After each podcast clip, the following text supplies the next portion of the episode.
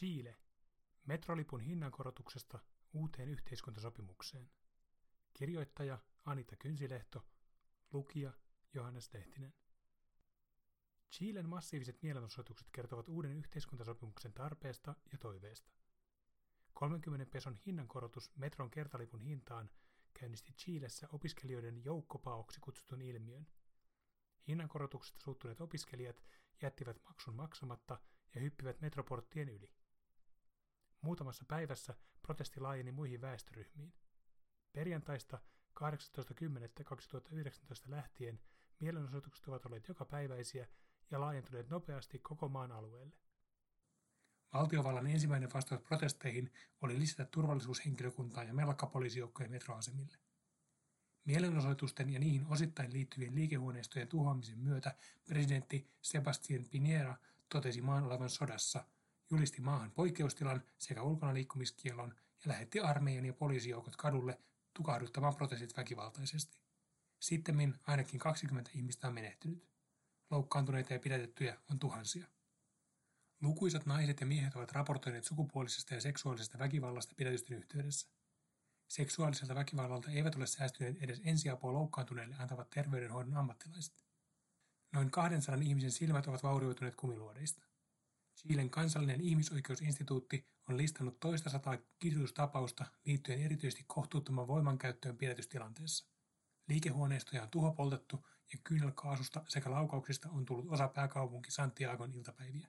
Pari viikkoa protestiliikehdin alkamisesta YK on ihmisoikeusvaltuutettu lähetti maahan komission selvittämään poikkeustilan aikana ja sen jälkeen tapahtuneita ihmisoikeusrikkomuksia.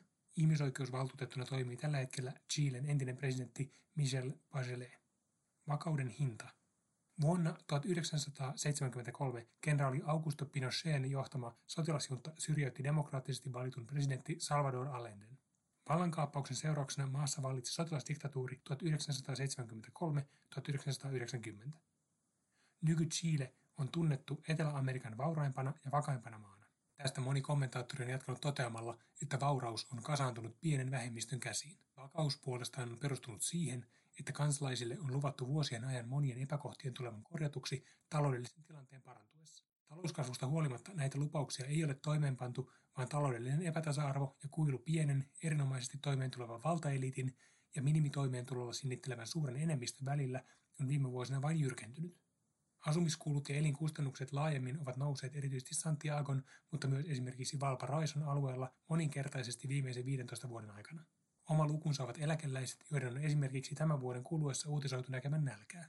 Edes paremmin toimeentulevat palkansaajat eivät voi olettaa minimipalkkaa suurempaa eläkettä. Metrolipun hinnankorotus oli vain jäävuoren huippu, mutta julkisen liikenteen kulut suhteessa pienituloisimpien perheiden kuukausibudjettiin ovat kohtuuttomat.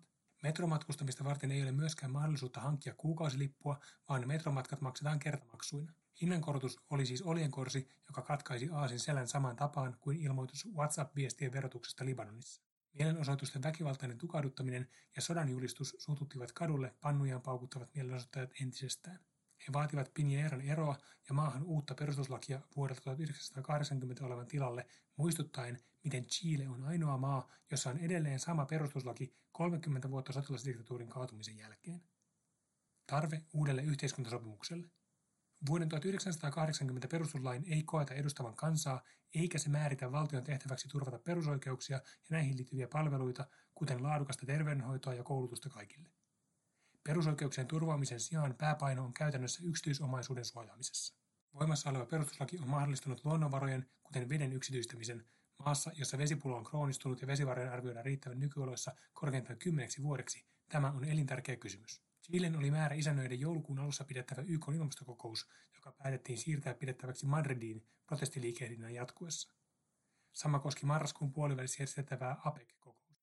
Nämä päätökset antavat ymmärtää, että myös valtiovalta on ymmärtänyt kadun vaativan suurempia muutoksia kuin mihin päästään pienillä henkilövaihdoksilla ministeriöiden johdossa tai marginaalisilla korotuksilla pienimpiin eläkkeisiin ja minimituloon. Lähikuukaudet näyttävätkin, jaksaako riittävän moni jatkaa vaatimuksien esittämistä ja kokoontua kaduilla – ja mikäli jaksaa, millaiseksi ehkä uusi yhteiskuntasopimus lähtee muovautumaan.